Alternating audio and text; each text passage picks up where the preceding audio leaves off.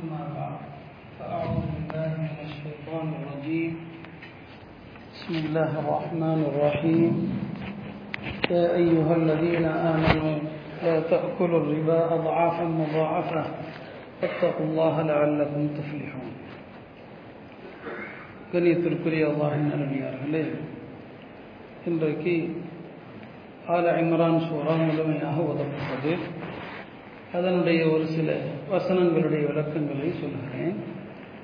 இந்த ஆல இம்ரானிலே ஒரு குறிப்பிட்ட ருக்குவில் வஹது போர்க்களம் குறித்து ஏறத்தாழ ஒரு அறுபது எழுபது வசனங்கள் முழுக்க வஹது போர் சம்பந்தமான அதில் என்னென்ன நடந்தது?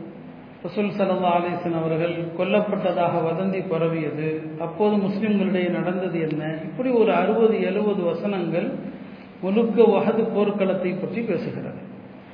இதில் என்ன ஒரு வினோதம் என்னவென்று சொன்னால் இந்த வகது போர்க்களம் குறித்து வரக்கூடிய இந்த அறுபது வசனங்களுக்கு நடுவில் வெளிப்படையில் பார்த்தா சம்பந்தம் இல்லாத ஒரு வசனம் வரும். அது என்னன்னு சொன்னால் முன்னால பின்னால போற வகதை பற்றி வருது.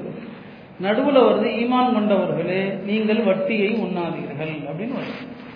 இப்போ இங்கே தான் முஃபசிரின்கள் ஒரு ஆச்சரியமான கேள்வி எழுப்புறாங்க. முன்புள்ள வசனங்களும் உகதை பற்றி தான் வருது. உகது போர்க்களம் குறித்து. பின்னால் உள்ள வசனங்களும் உகது போர்க்களத்தை பற்றி வருது. இந்த நடுவில் வட்டியை பற்றி எல்லாம் ஏன் சொல்கிறான் என்ன சம்பந்தம்? இந்த வஹது போர்க்களத்திற்கும் வட்டியை உண்ணாதீர்கள் என்பதற்கு என்ன தொடர்பு இருக்குது? ஏன்னா அல்லாஹுடைய வார்த்தைகளுக்கு மத்தியில் நிச்சயமாக தொடர்பு இருக்கும் சம்பந்தம் இருக்கும். எந்த ஒரு வார்த்தைக்கும் இன்னொரு வார்த்தைக்கும் இடையில இணைப்பு இல்லாமல் இருக்காது. இப்போ உலமாக்கல் ஒரு அழகான ஒரு நுணுக்கமான ஒரு கருத்தை சொன்னாங்க. இந்த வஹது போர்க்களத்துக்கு நடுவில் வட்டியை பற்றி அல்லாஹ் குறிப்பிடுறதுக்கு ஒரு அற்புதமான காரணம். அது என்ன ஒன்று சொன்னால் வஹது போரில் தோல்வி எதனால் ஏற்பட்டது? போர்க்களத்தினுடைய ஆரம்பம் முஸ்லிம்களுக்கு அமோகமான வெற்றி தான். அந்த போருடைய வரலாறு உங்களுக்கு எல்லாம் தெரியும். தோல்விக்கான ஒரு அடிப்படை புள்ளி என்ன? இந்த போர் ஆரம்பிக்கிற போது நபிசல்லா அலிஸ்லாம் அவர்கள் ஒரு ஐம்பது அம்பரிகிற வீரர்களை அப்துல்லாஹிபின் ஜுபைர் என்ற சஹாபியினுடைய தலைமையில் ஒரு மலை கணவாயில நிறுத்துறான். ஒரு மலை கணவாயில ஒரு ஐம்பது பேரை நிறுத்துறான். அதுக்கு அப்துல்லாஹிபின் ஜுபைரை தளபதி ஆக்குறாங்க. இந்த ஐம்பது பேருக்கும் பெருமானார் சரல்லா அலிஸ்லாம் உத்தரவிட்டாங்க. என்னுடைய உத்தரவு வராத வரைக்கும் இந்த மலை கணவாயிலிருந்து நீங்கள் நகரவே கூடாது. அதை எவ்வளவு அழுத்தமாக சொன்னாங்கன்னு சொன்னால் ஒருவேளை நாங்கள் போரில் கொல்லப்பட்டு பறவைகள் எங்களுடைய சடலங்களை கொத்தி தின்பதை பார்த்தால் கூட நீங்கள் கீழே வரக்கூடாது. நாங்கள் தோற்று போய் கொல்லப்பட்டு எங்களுடைய சடலங்களை பறவைகள் கொத்தி சாப்பிட்றத பார்த்தா கூட நீங்கள் கீழே வரக்கூடாது. ஒருவேளை நாங்கள் வெற்றி பெற்றாலும் என்னுடைய உத்தரவு வராத வரைக்கும் நீங்க கீழே வரக்கூடாது. அப்ப எவ்வளவு அழுத்தமாக சொல்லியிருக்கிறாங்க பாருங்க. இவ்வளவு அழுத்தமாக சொல்லி ஒரு ஐம்பது பேரை நிறுத்தி விட்டு போர் ஆரம்பிக்குது. போருடைய ஆரம்பத்தில் முஸ்லிம்களுக்கு கொஞ்ச நேரத்தில் வெற்றி. எதிரிகள் சிதறுண்டு ஓடுறாங்க புறமுதுகிட்டு ஓடுறாங்க. கிட்டத்தட்ட முஸ்லிம்களுக்கு வெற்றி நிச்சயமாகிவிட்டது. எதிரிகள் கொண்டு வந்த பொருளை எல்லாம் போட்டுட்டு ஓடி போறாங்க. இங்க தான் இந்த ஐம்பது பேர்ல சில பேருடைய உள்ளங்களில் உலக ஆசை வந்துடுது என்ன? எதிரிகள் எல்லாத்தையும் போட்டுட்டு ஓடுறாங்க. நம்ம சகோதரர்கள் எல்லாருமே எதை எடுக்கிறாங்க? எதிரிகள் விட்டு சென்ற செல்வங்கள். அரபியில் அதுக்கு கனிமத்துன்னு சொல்லுவாங்க. இந்த எதிரிகள் விட்டு சென்ற செல்வத்தை எல்லாம் எடுக்க ஆரம்பிக்கிறாங்க. இந்த ஐம்பது பேர் இருக்கிறாங்களே மலைக்கிழவாயில பெருமானார் செல்லல்லா அரிசன் நிறுத்தினாங்க இல்லையா? அதில் பல பேருடைய உள்ளத்தில் என்ன ஆசை வந்துருச்சு? போர் முடிஞ்சிருச்சு. எதிரிகள் எல்லாம் ஓட ஆரம்பிச்சிட்டாங்க.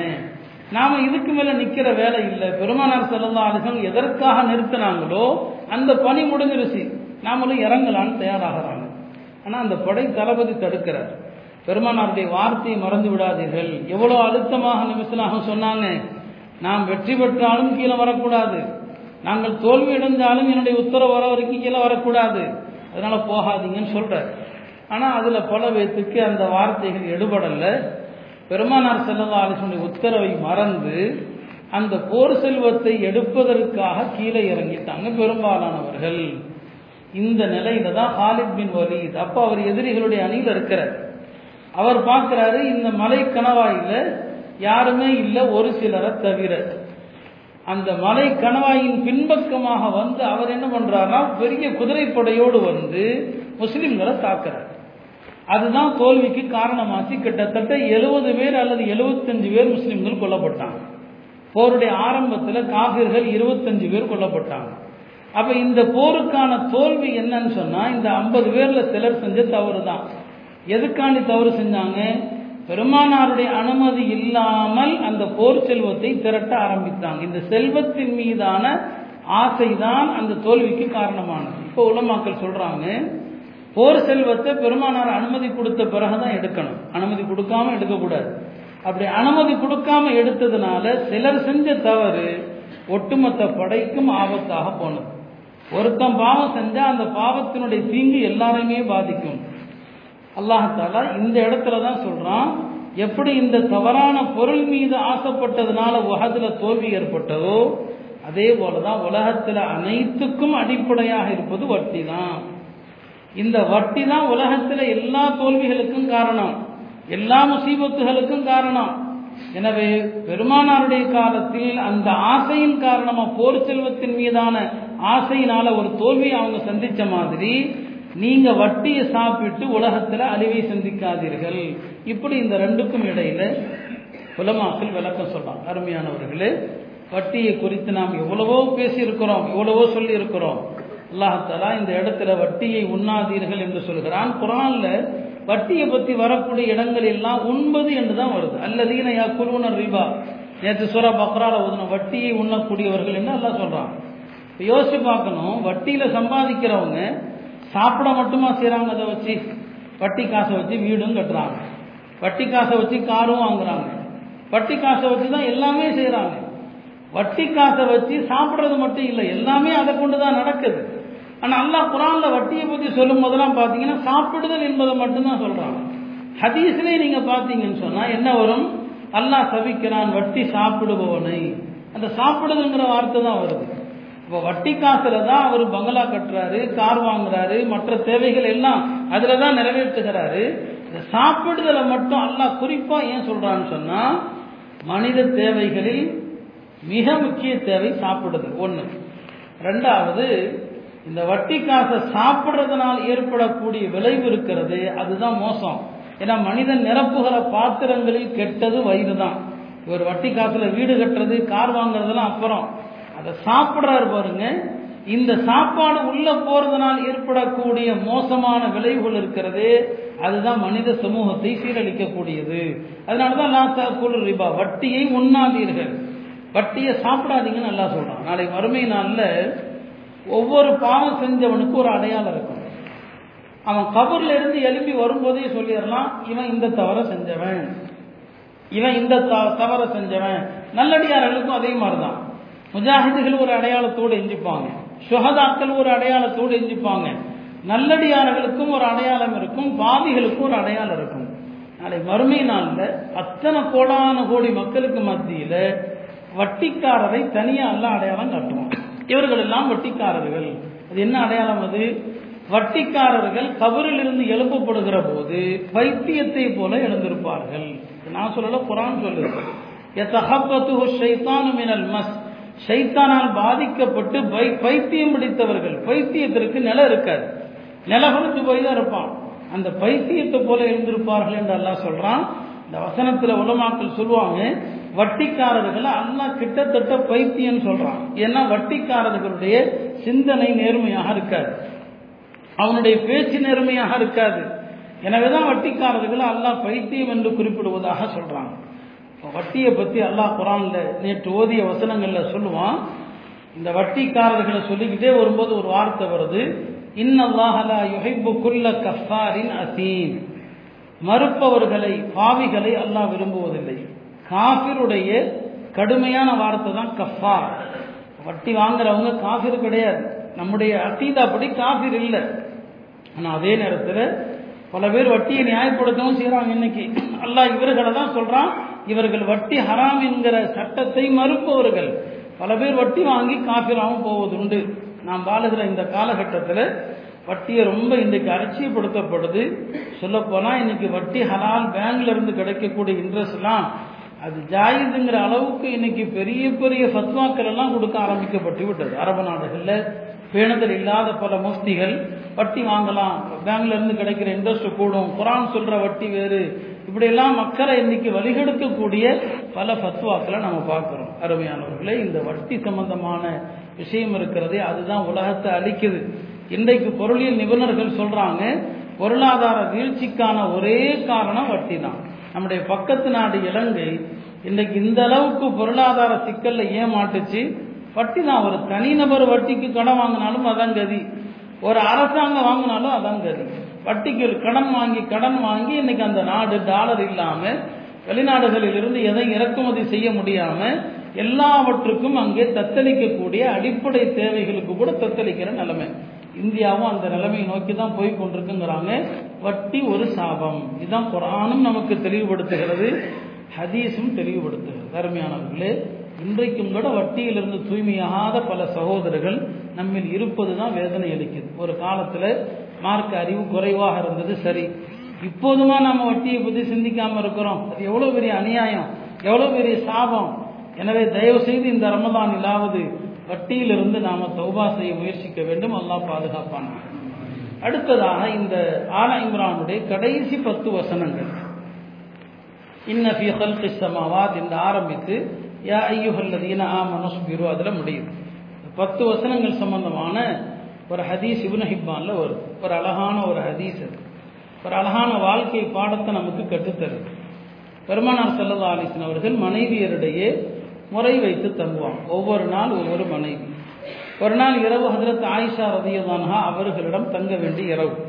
அவங்களோட தான் தங்கி இருக்கிறாங்க பாருங்க பெருமானாருடைய நீதம் அவங்க எவர் எந்த அளவுக்கு மனைவிமாருடைய உணர்வுகளை மதிக்கிறாங்க. ஆயிஷாவோடு தங்கி இருக்கிற நேரம் ஆயிஷா ரதியும் ஒரு இளம் வயது பெண் ஒரு கணவனோடு பேச வேண்டும் என்று ஆசை இருக்கும். கணவனோடு விளையாட வேண்டும் என்று ஆசை இருக்கும். பெருமானார் செல்லதா அலிஸ்லாம் அவங்களுக்கு சில நேரங்களில் அல்லாவோடு இணைகிற ஆசை ரொம்ப அதிகமாயிடும். ஆயிஷா ரதியுல்லான் அவங்க முறை அவங்களோடு இருக்கிறாங்க இரவுல. திடீரென்று பெருமானார் ஆயிஷாட்ட சொல்றாங்க ஆயிஷாவை எனக்கு நீ அனுமதி கொடுப்பாயா?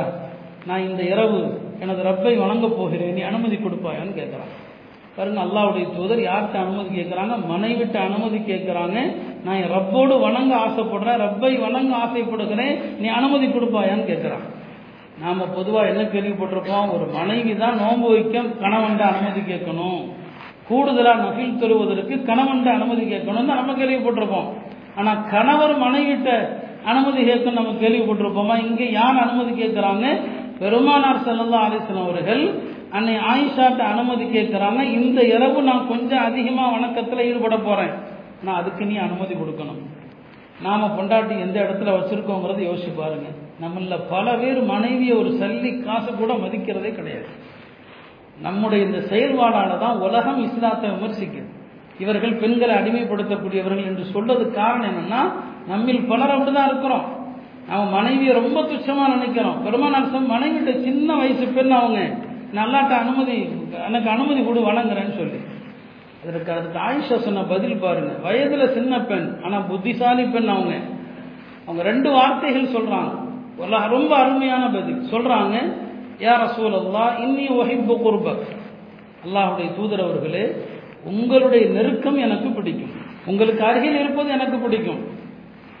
எனவே அந்த அடிப்படையில் பார்த்தா நீங்க வணங்குறதுக்கு அனுமதி கேட்குறீங்க நான் அனுமதி கொடுக்க கூடாது ஏன்னா உங்க பக்கத்தில் இருக்கிறது எனக்கு பிடிக்கும். நீங்க போய் தொலை போயிட்டீங்கன்னா உங்களுடைய அருகாமையை நான் தவற விடுறேன். உங்களுடைய அருகில் இருப்பது எனக்கு பிடிக்கும். அடுத்து ஒரு வார்த்தை சொல்றான். நீ ஒஹிப்பு ஹவாக்க. ஆனால் அதே நேரத்தில் நீங்கள் எதை விரும்புகிறீர்களோ அதை நானும் விரும்புகிறேன்.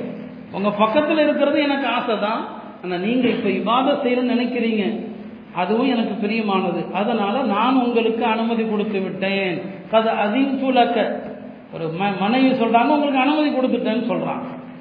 சரி பெருமானார் அனுமதி கொடுத்து யார் ஆயிஷா அனுமதி கொடுத்த பிறகு அதுக்கப்புறம் ஆயிஷா விவரிக்கிறான். நீண்ட சம்பவம் அது. பெருமானார் எஞ்சாங்க ஒரு தோல் பையில் தண்ணி இருந்தது. அதை எடுத்து உதவு செஞ்சாங்க. பிறகு எழுந்து நின்று தொலை ஆரம்பித்தாங்க. அழுதாங்க அழுதாங்க அழுதுகிட்டே இருந்தாங்க. தொழுகையில் ஓதுனாங்க அழுதுகிட்டே இருந்தாங்க. ரொம்ப நேரம் அழுது கொண்டே இருந்தாங்க. தொழுகை முடிந்து கிட்டத்தட்ட இரவுல நீண்ட வணக்கம் செய்து காலையில் ஃபஜ்ருடைய நேரமும் வந்து விட்டது. ஹதரத் பிலால் ரதியல்லான் அவர்கள் ஃபஜ்ருக்கு பெருமானாரை கூப்பிட வருவாங்க. வந்து சொல்றாங்க யார சொல்லலாம் அல் அதா அதாத்துனா காலை தொழுகின்னு அர்த்தம். ஃபஜ்ர் தொழுக நேரம் வந்துருச்சு அப்படிங்கிறாங்க. சொல்லும் போதே பிலால் பார்க்குறாங்க இரவெல்லாம் பெருமானார் அழுது அழுது அவங்க நின்ற இடமெல்லாம் நனைஞ்சிருக்கு. நின்ன இடமெல்லாம் நனைஞ்சிருக்கு. இப்போ பிலால் கேட்டாங்க யார சொல்லதா இப்படி நீங்கள் அழ வேண்டிய தேவை என்ன இருக்குது? ஒக்கது ஓஃபிர லக்கமா தகத்தம மின் தம்பிக்குமா தஅஹர் உங்களுடைய முன்பின் பாவங்களை எல்லாம் அல்லா மன்னித்திருக்க நீங்கள் இப்படி அழலாமான்னு கேட்குறான் இப்போ நபிஸ்லாம் சொன்னாங்க என் பாவத்தை எல்லாம் மன்னித்தாலும் நான் நன்றியுள்ள அடியானாக இருக்க வேண்டாமா அப்படின்னு சொல்லிவிட்டு நான் இரவில் இந்த பத்து வசனங்கள் எனக்கு அருளப்பட்டது. உஞ்சில அலைய ஹாதிஹில் லைல. நேற்று இரவு எனக்கு இந்த பத்து வசனங்கள் அருளப்பட்டது என்று சொல்லி நம்ம கடைசியாக ஓதனமே இன்னஃபி ஹல்கி சமாவாதி வல் அர்த் வக்திலாஃபில் லைலி ஒன்னஹார் லஆயாத் லிஉலில் அல்பாப் அல்லதீன யذ்குரூன அல்லாஹ கியாமன் இந்த பத்து அழகான வசனங்கள் எனக்கு அருளப்பட்டது என்று சொல்லிவிட்டு சொன்னாங்க. வயலுல் லிமன் கரஹா வலம் யததப்பர்ஹா. யார் இந்த பத்து வசனங்களை ஓதி அதனுடைய பொருளை சிந்திக்காமல் இருக்கிறானோ அவனுக்கு கேடுதான். இந்த பத்து வசனத்தை ஓதி அதை சிந்திக்காமல் இருக்கிறானே அவனுக்கு கேடுதான் சொன்னான். குரானுடைய சில வசனங்களையாவது படியுங்க இன்னைக்கு தமிழில் அழகழகான தஸ்தீர்கள்லாம் வந்துருச்சு. ஒரு காலத்தில் இல்லாமல் இருந்துச்சு. சில ஆயத்துகளை படி இந்த பத்து வசனத்தில் அல்லாஹ் என்ன சொல்கிறான் அல்லாவுடைய அடியார்களை பற்றி சொல்கிறான் நின்ற நிலையில் திக்கர் செய்வாங்க. உட்கார்ந்து திக்கர் செய்வாங்க. படுத்து திக்கர் செய்வாங்க. வானம் பூமியை பார்ப்பாங்க. ரப்பனாமா ஹலப்தஹாதா பாத்திலா. யாரெல்லாம் இதையெல்லாம் நீ வீணா படைக்கல. நம்ம என்னைக்காவது வானத்தை பார்த்து சொல்லியிருக்கிறோமா? பெருமானாருடைய பார்வை வானத்தை நோக்கியே தான் இருக்குன்னு ஹதீஸ்ல வரும். எப்போதுமே பார்வை வானத்தை நோக்கி தான் நாம நம்முடைய வாழ்க்கையில் எத்தனை வயசை கழிச்சிருக்கிறோம்? இந்த ஆயத்தை கேள்விப்பட்ட பிறகு இனியாவது சொல்லுங்க. வானத்தை பார்த்து ரப்பனா மஹலப்தஹாதா பாத்திலா. இந்த பிரபஞ்சத்தை நீ வீணுக்காக படைக்கல. இந்த பிரபஞ்சத்தை நீ ஒரு அர்த்தம் இல்லாம படைக்கல. என்று இந்த வானத்தை பார்த்து சொல்லுங்க. பெருமானார் அடிக்கடி வானத்தை பார்ப்பாங்க. சகாபாக்கள்கிட்ட பல விஷயங்களை சொல்லுவாங்க. இந்த நட்சத்திரம் ஏன் உதிரு தெரியுமான்னு கேட்பாங்க. ஏன் கீழே விழுது? அதனுடைய அந்தரங்கம் தெரியுமான்னு கேட்பாங்க. சந்திரன் சூரியனை பத்தி சொல்லுவாங்க. மறைகிற போது சொல்லுவாங்க பெருமானார் அது ரப்பிடம் சஜிதா செய்ய செல்கிறது. இப்போ அடிக்கடி பார்த்துக்கிட்டே இருப்பாங்க வானத்தை. நாம் இதையெல்லாம் இயற்கையாக பார்க்குறோம். நம்ம வானத்தை பார்க்குறதே இல்லை பிறையே நம்ம பார்க்குறது இல்லை. பிற பார்க்கறது கூட அது யாருடைய பொறுப்போ என்றுதான் நம்ம தட்டி கழிக்கிறோம் அவை இந்த பத்து வசனங்கள் பிரபஞ்சத்தை சிந்திப்பவர்கள் என்று அல்லாஹ் திருமறையில் பாராட்டுறான். ஒரு காலத்தில் முழுக்க முழுக்க புராண சிந்திச்ச விஞ்ஞானிகள் முஸ்லீம்களாக தான் இருந்தாங்க. அது மருத்துவர் வானியலா இருக்கட்டும் விண்ணியலாக இருக்கட்டும் புவியியலாக இருக்கட்டும் மண்ணியலாக இருக்கட்டும் எல்லாமே முஸ்லீம்களாக தான் இருந்தாங்க இன்னைக்கு எல்லாம் முஸ்லீம் அல்லாதவர்கள்ட்ட போய் உட்கார்ந்துருக்குது. அப்போ இந்த பத்து வசனங்கள் அந்த இரவுல தான் அருளப்பட்டது. இந்த சம்பவத்தில் ரெண்டு செய்தி இந்த பத்து வசனங்களையும் டெய்லி ஓதுங்க. ரெண்டாவது மனைவியினுடைய உணர்வுகளை மதிப்பு கொடுங்கள். மனைவியினுடைய உணர்வை மதிப்பு கொடுங்க. அதில் துமரதியிலான ஒரு இடத்துல ஒருவருடைய மனைவி கணவரை பற்றி புகார் சொல்லி வர்றாங்க. என்ன புகார்? என் கணவர் என்னோடு தங்குறதே கிடையாது அப்படின்னு சொல்லி. குமரதான் அவர்கள் அவங்க இதற்கு தீர்ப்பு சொல்லாம அவையில் இருந்த இன்னொரு சஹாபியை பார்த்து இந்த பெண்ணுக்கு நீங்க பதில் சொல்லுங்கன்னா இந்த பெண்ணுக்கு நீங்க பதில் சொல்லுங்க. இப்போ அவர் சொன்னாரு இங்க பாருப்பா இப்போ உனக்கு ஒரு மனைவி தான். ஒருவேளை மார்க்கம் அனுமதித்தது போல உனக்கு நாலு மனைவி இருந்திருந்தா மனைவி உனக்கு நாலு மனைவி இருந்திருந்தால் ஒவ்வொரு மனைவி இடத்திலேயும் ஒரு நாள் நீ தங்குறது உனக்கு ஃபரம் ஒரு நாள் உனக்கு தங்குறது ஃபரதா போயிருக்கு. நாலு மனைவி இருந்திருந்தா.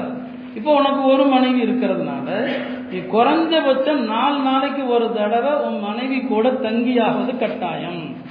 என்ன சொல்றாங்க? ஒவ்வொருத்தருக்கும் நமக்குலாம் ஒரு மனைவி தான். ஒரு மனைவி இருந்தா மூணு நாள் வெளியில இருக்கலாம் பயணத்தில் இருக்கலாம். ஆனா கண்டிப்பா நாலாவது நாள் மனைவியோடு இருக்கணும். அப்ப உனக்கு ஒரு மனைவி தான் இப்ப இருக்கிறான்னு. நாலு நாட்களுக்கு ஒரு முறை உன் மனைவியோடு நீ தங்குறது கட்டாயம்னு சொன்னாங்க. உமரதியதானவர்களும் அந்த தீர்ப்பை ஆமோதிச்சாங்க. மனைவியிடத்தில் பேசுறது மனைவிக்கு அருகாமையில் இருக்கிறதெல்லாம் நாங்கள் மார்க்க வலியுறுத்துகிற விஷயம். பெண்கள் தவறுகள் செய்வதற்கு காரணமே மனைவிமார்களுடைய உணர்வுகளை மதிக்காத கணவன்களால தான் தவறு நடக்குது. அதனால ரசூல் சல்லா அலிஸ்லாம் அவர்கள் தன் மனைவி இடத்துல அனுமதி கேட்டு அல்லாஹ் வணங்குறாமே இதுல நமக்கு ஒரு படிப்பினை இருக்கிறது எல்லாம் அல்ல அல்லாஹ் குரானுடைய இந்த சிந்தனைகளிலிருந்து நம்முடைய வாழ்க்கையை மாற்றிக்கொள்கிற தௌஃபீக்கை தந்தருவானாக வாஹர் தாமனா அல்ஹம்துலில்லாஹ் ரப்பில் ஆலமீன் الحمد لله رب العالمين اللهم صل على سيدنا